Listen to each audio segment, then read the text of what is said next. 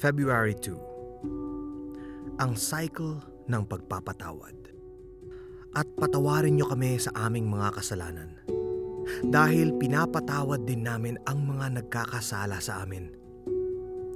At huwag niyo kaming hayaang matukso. Luke 11 verse 4 Sino ba ang unang nagpapatawad kanino? Sa isang banda, sinasabi ni Jesus, Patawarin niyo kami sa aming mga kasalanan dahil pinapatawad din namin ang mga nagkasala sa amin. Luke 11 verse 4 Sa kabilang banda, sinasabi ni Paul, Magpatawad kayo gaya ng pagpapatawad sa inyo ng Panginoon.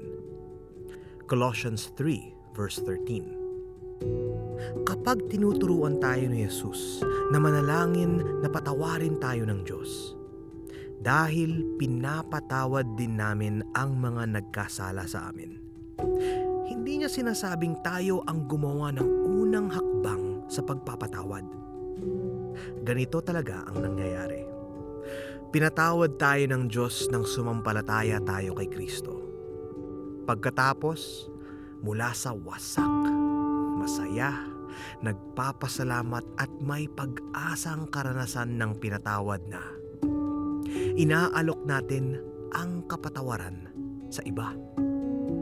Pinapakita nitong espiritong nagpapatawad na tayo'y ligtas at pinatawad na. Kumbaga, pinapakita ng ating pagpapatawad na tayo'y nananampalataya, na tayo'y kaisa ni Kristo, na tayo'y pinamamahayan ng maawain at mapagkumbabang banal na espiritu. Pero, nagkakasala pa rin tayo. 1 John 1 verse 8 at verse 10. Kaya lumalapit pa rin tayo sa Diyos para sa bagong aplikasyon ng pagkilos ni Kristo para sa atin. Bagong aplikasyon ng pagpapatawad. Hindi natin ito magagawa ng may kumpiyansa kung meron tayong espiritong hindi nagpapatawad. Tandaan ang talinhaga tungkol sa aliping ayaw magpatawad sa Matthew 18 verses 23 to 35. Tumanggi siyang patawarin ang kapwa niya alipin na may utang sa kanya na sampo. Kahit na siya ay pinatawad ng sampung milyon.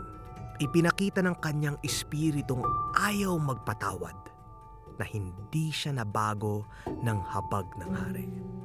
Pinoprotektahan tayo ni Jesus mula sa kamaliang ito sa pamamagitan ng pagtuturo sa ating manalangin.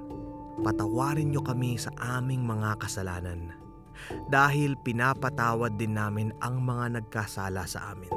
Luke 11 verse 4 Kaya sinasabi ni Jesus na humihingi tayo ng tawad dahil tayo ay nagpapatawad.